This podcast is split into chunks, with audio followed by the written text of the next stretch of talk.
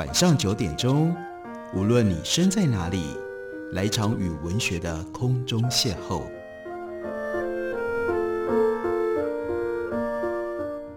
杨照谈书，邀您一同遨游文学世界，认识古今中外的经典之作。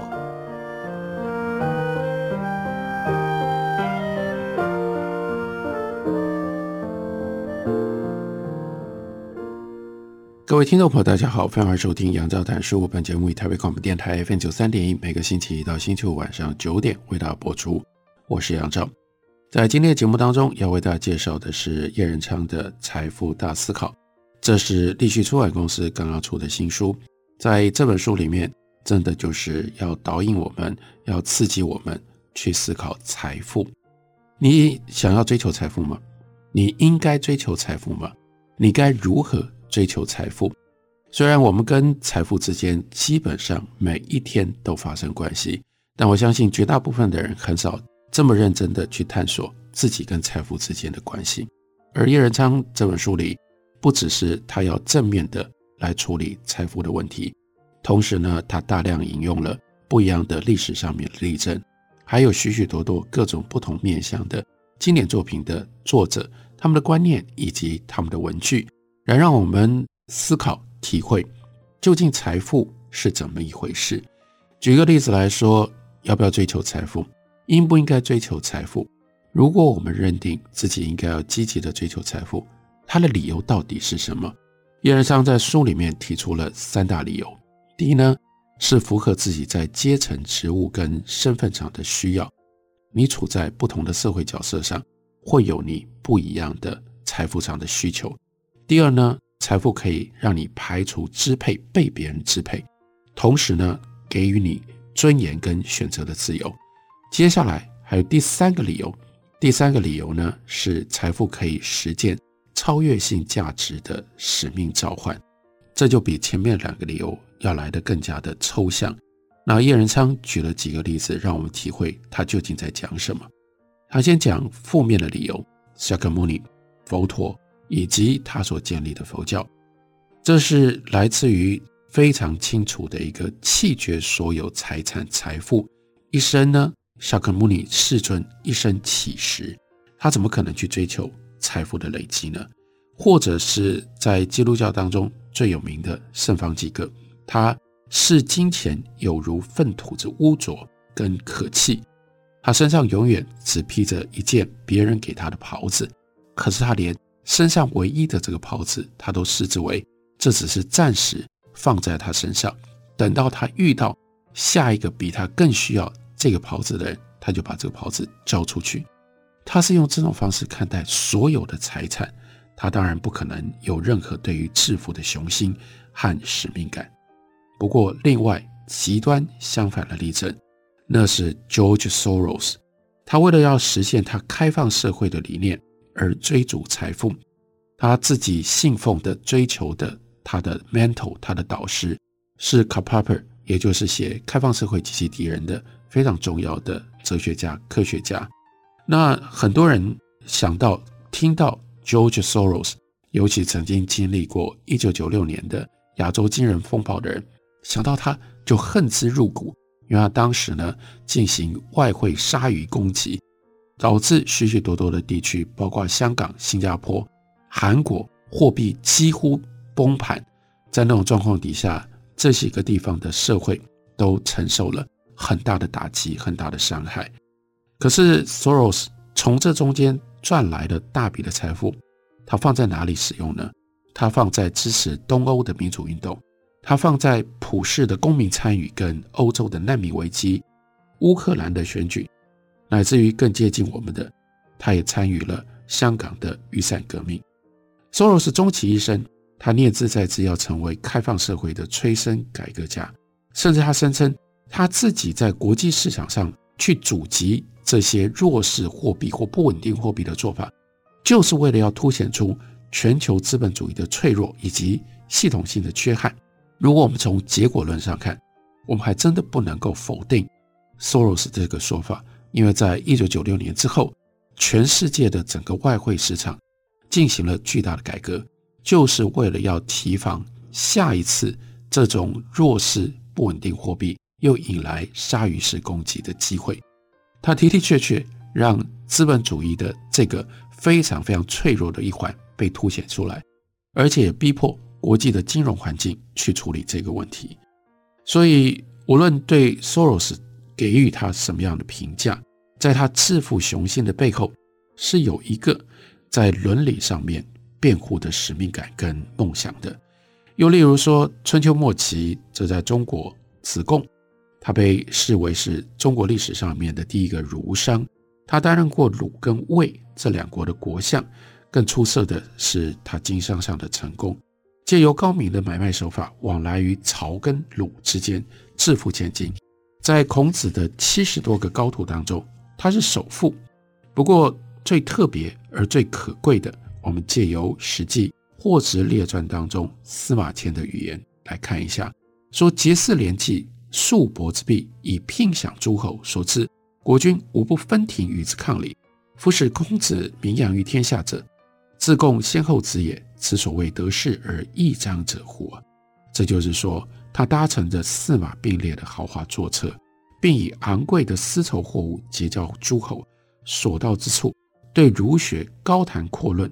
因为这个时候国君会听他的，国君呢甚至摆出阔绰的排场来跟他比较。司马迁说，孔子之所以能够名扬天下，有子贡的推波助澜。值得注意的是“得势而益彰”这五个字，这是子贡对于。财富所赋予的一种超越性的价值。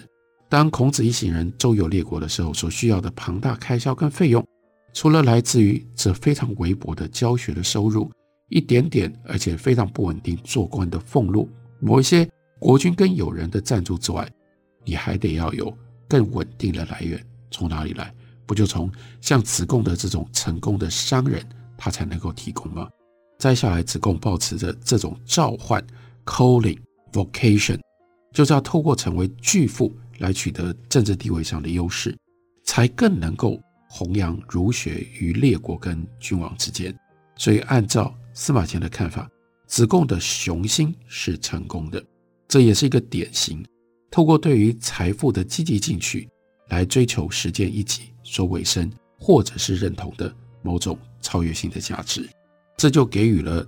追求财富更深刻的一种动机，但同时也就引导我们，要追求财富，也不应该把它视之为如此的理所当然。财富跟我们的人生动机之间，真的值得我们用更仔细的方式去好好的思索。第二个课题，叶仁昌在书里面要提出来的就是：那你怎么去谋取财富？财富的手段有什么样的界限，或者是？有什么样性质上面的规定吗？在这里，他先引用了 Thomas Aquinas，也就是圣多玛斯，他在神学上面非常特别的态度。他在这里就引用了圣 Thomas Aquinas，圣多玛斯在神学态度上面，跟在他后面引发了新教改革的马丁路德两个人之间的强烈的对比。圣多玛斯对于教育的区分，完全根据亚里士多德。进一步要求要把利润导向一个必要的甚或是高贵的目的，例如说，你为了维持家计，或者是你为了要助长公共利益，所以就必然只能够追求有限度的利润。圣多玛斯另外呼吁要将利润视为是工作的酬劳，而不是把利润作为目的。接下来，圣多玛斯提出了令人我们今天看起来非常惊讶。无法接受的交易的规定，那就是如果你要卖东西，你应该要按照你的本钱来卖，高于呢你的本钱卖出东西，在原则上是不可以的。意味着对他来说，公平的交易者，公平的交易的价格就是不加价，怎么进来就怎么出去，一毛钱都不准赚，除非你是把物品经过了改良之后，你才卖出去。圣多玛斯又引用了卡西多罗斯非常不客气的话说：“买卖是什么？买卖并不是不应该是以贱价买进，以便高价卖出。因为以贱价买进，以高价卖出这种买卖，就是助耶稣基督从圣殿里要驱逐出去的这种商人的行为。透过商业以价差来牟利的基本手段，被基督教在神学上面给摒弃了。可是到了马丁路德，马丁路德不只是新教改革，在这个态度上面，他也跟原来旧教圣多玛斯所建立的神学大全、天主教罗马教会的这种概念想法不一样了。马丁路德主张要以耶稣基督的登山宝训当中的 Golden Rules。你希望别人如何对待你，你就先如何对待别人。要爱邻居如爱自我，来作为商业交易的最高原则。而且，马丁路德的结论是：你要买卖，意义不在于赚钱，而在于服务邻人，也就是对于爱人如己的一种实践。然后，如果你要用这种方式实践，这买卖怎么做呢？商业当中跟财富之间关系如何处理呢？我们休息一会儿。后来继续告诉大家。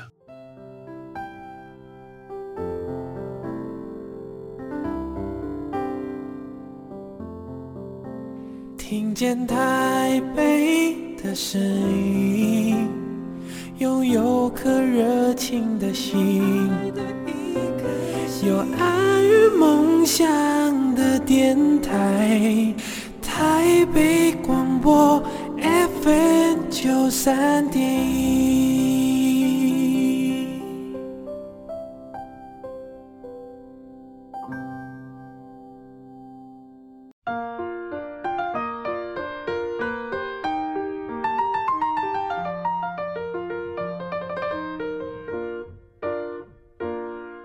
感谢您继续收听《杨照谈书》。本节目以台北广播电台 FM 九三点一，每个星期一到星期五晚上九点，为大家播出到九点半。今天为大家介绍的是叶仁昌先生的《财富大思考》。在《财富大思考》当中，他提出了四大课题以及九堂课。这四大课题分别是财富的追求动机、财富的谋取之道、财富该如何使用，以及财富的分配正义。至于这九堂课，就是在这四大问题当中。再更进一步的去细部的探索，在追求动机上面，要问为什么我应该要积极致富？另外要问，那如果从另外一个相反的方向，为什么有人要主张淡泊轻看？我要如何或我应不应该接受淡泊轻看的这种价值观？在第二个课题，财富的谋取之道，第一个呢，从商人的角度，在商言商有不对吗？或者是更进一步，那就是如果我追求把我的利益极大化，这有错吗？到了第三章，如果我们有了财富，我们应该如何使用？还有分成几个细部的思考的途径。第一呢，如果我们要提倡简朴节约，那背后根本的理由是什么？为什么要简朴？为什么要节约？再下来呢，那到底钱花在哪里？对我们来说，应该是最值得的。第四个课题是从个人的层次提高到集体社会的层次，有没有一种财富分配的正义的原则？在这上面分成了三个子题。第一个处理的是相对被剥夺感，或者是我们的嫉妒心态、嫉妒情节。看到有钱人就很不舒服，因为他比你有钱，因为这样。这种嫉妒的心态可以变成正义的依据吗？再下来，我们有可能找到一种方式，让人既公平，但是公平非常有可能带来的是一种均平，大家都没有的情况。有可能既公平又均富，大家在这个集体的体系上面可以追求共同的繁荣吗？再下来，最后一个题目是我们有办法彻底的。找到一种真正的方法来解决贫穷的问题吗？这是这本书的架构。我们现在为大家介绍的这一部分，就是讲到要如何谋取财富。谋取财富最常见的一种方式，就是从事商业。商业应该用什么方法来看待财富呢？叶仁昌在这里，他特别凸显了马丁路德的看法。马丁路德认为，商人圈里面有一种共同的法则，作为他们的。刻薄的主要原则跟基础，就是尽可能以高价出卖我手上的货物，而且认为这是他们的权利。但是马丁路德认为，这是对于贪婪让步，而且又是进入地狱的途径。商人应当改以追求叫做合理的利润作为自己立身处世的原则。马丁路德的说法是，因为你的售卖是对于邻舍、对邻人的一种服务，他就应该要受到法律跟良心的支配，叫你不加害于邻人，叫你多关怀邻居、邻舍他们的损害，少注意自己的利益。换句话说，有赚就好。如果想要尽量可能多赚，那你就会下地狱。这番话虽然强烈，但比起圣多马斯绝对的反对加价出售，已经是缓和多了。马丁路德接受了有限度合理的利润，他主要批评的只是利润极大化的问题。在马丁路德的眼中，商人不只是追求以高价卖出货品，还经常利用别人的匮乏、别人需求的增加来提高货价。这对我们现代人来说，这不是理所当然吗？正常的市场逻辑不就是这样吗？在供给跟需求之间，需求如果升高，供给不动，或者甚至供给下降，价格就会提高。可是马丁路德严格的斥责，这叫做趁人之危，这就违背了耶稣要求你要爱邻人如爱自己的教导。商人在这个时候不是想要解救他人的需求。是要利用他人的需求来牟利，所以马丁路德传神的形容这种商人的贪心，使得物价跟邻居的需求成正比，这是反基督教跟反人道的行为，它是出卖了邻舍的匮乏。这个控诉当然不是没有道理的。例如说，我们自己才刚经历，记忆犹新，在新冠肺炎流行的期间。如果商人把口罩、酒精、额温枪等这些大家现在都需要，而且提高需要的这些东西予以囤积，然后呢大涨价，你会怎么看待？你会认为这是正当的吗？你会认为他们就在赚，他们可以赚到的钱，所以是对的吗？不会，我们不会这样看，我们会认为这种在商言商，表现出追求利润极大化鲜明的标志，即使对处在缺乏困境跟需要帮助的人，毫无怜悯，只想到尽量多捞一点，我们不会认同这样的行为。所以，马丁路德的利润最重要的就是，所有的买卖当中，你应该把对方当作是你的邻居，而且尽可能的落实耶稣基督的训令，爱邻居如爱自己，这样你就可以找出一种合理对待邻居、合理跟邻居做生意的一种方法。这就叫做合理利润，否则超过这合理利润，这就是敲诈跟剥削。社会是一个共同体，共同体呢，就是要把彼此视为邻居或者是朋友，因此超越了这个界限去追求利润极大化是站不住脚的。为了对抗这种贪婪跟暴利，马丁路德还花了一些篇幅讨论商品到底应该要如何定价。他提出来的具体原则是，利润足以补偿操劳跟冒险就够了。例如说，一双鞋子用了三十个小时制作完成，那么在扣除成本之后，这三十个小时的工资，再加上如果你做出来的鞋子可能会卖不掉，或者可能遭受到什么样的亏损，把这个风险再加上去，就可以得到鞋子的合理售价。所以，他认定产品的买货跟运货花了多少天。费了多少力，冒了多少的风险，那就可以决定交易的价格。如果在这个之外再加价，这就是贪婪的定义。而贪婪在这样的一个基督教的框架当中是无可宽恕的罪，因为它破坏了基督徒合一的身体。他就更一口气洋洋洒洒剖析了商人在市场定价上各种五花八门的手段，一概称之为叫做邪恶的。重力盘剥，同时也就是告诉你说，这就是将来要下地狱的行为。哪些行为呢？货物用赊账的方式来出售，提高价钱；趁着供给不足的时候涨价，或者是刻意囤积，去把这些东西收购了之后呢，放在那里等大家缺货的时候加价出售。也有低价清售的手法，另外有联合垄断来哄抬价格。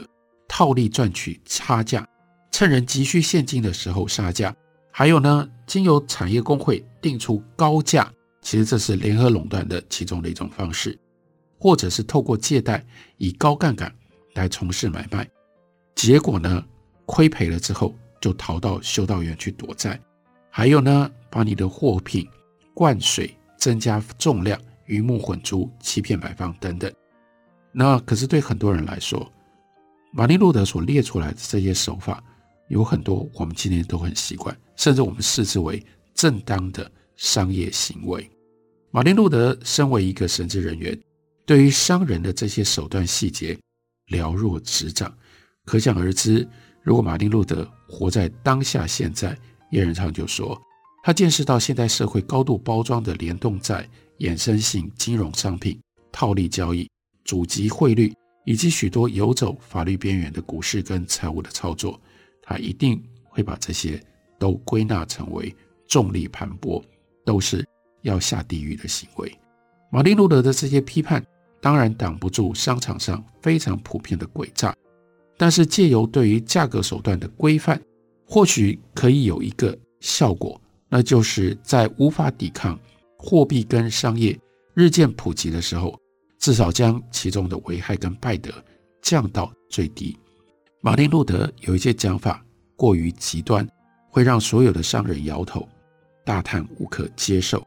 比如说，在商品买卖的过程当中，赚取的利得越少，交易就越圣洁，越接近耶稣基督。除了商品价格的问题之外，马丁路德要约束当时的一些资本家跟类似的公司，这些人。他们的行为虽然符合世俗上的法律，但是基督教应该要有更高的标准，要有一种上帝的旨意放在自己的心里面来做评断。这就是叶仁昌的视野或者是观点，他不是放在当下现在经济学的领域、经济学的范围里面来谈财富，他引用了各种不同。他引用了各种不同时代、各种不同社会的对于财富的思考，把它整合在一起。也许不是要给我们提出九个答案，但至少他从四个面向，然后呢，这九个不同的途径，逼着我们将自己的处境、自己跟财富之间关系想得更透彻，想得更明白一点。希望大家都愿意来走这样一趟财富大思考的旅程。这本书是立讯出版公司刚刚出版的新书，感谢您的收听，明天同一时间我们再会。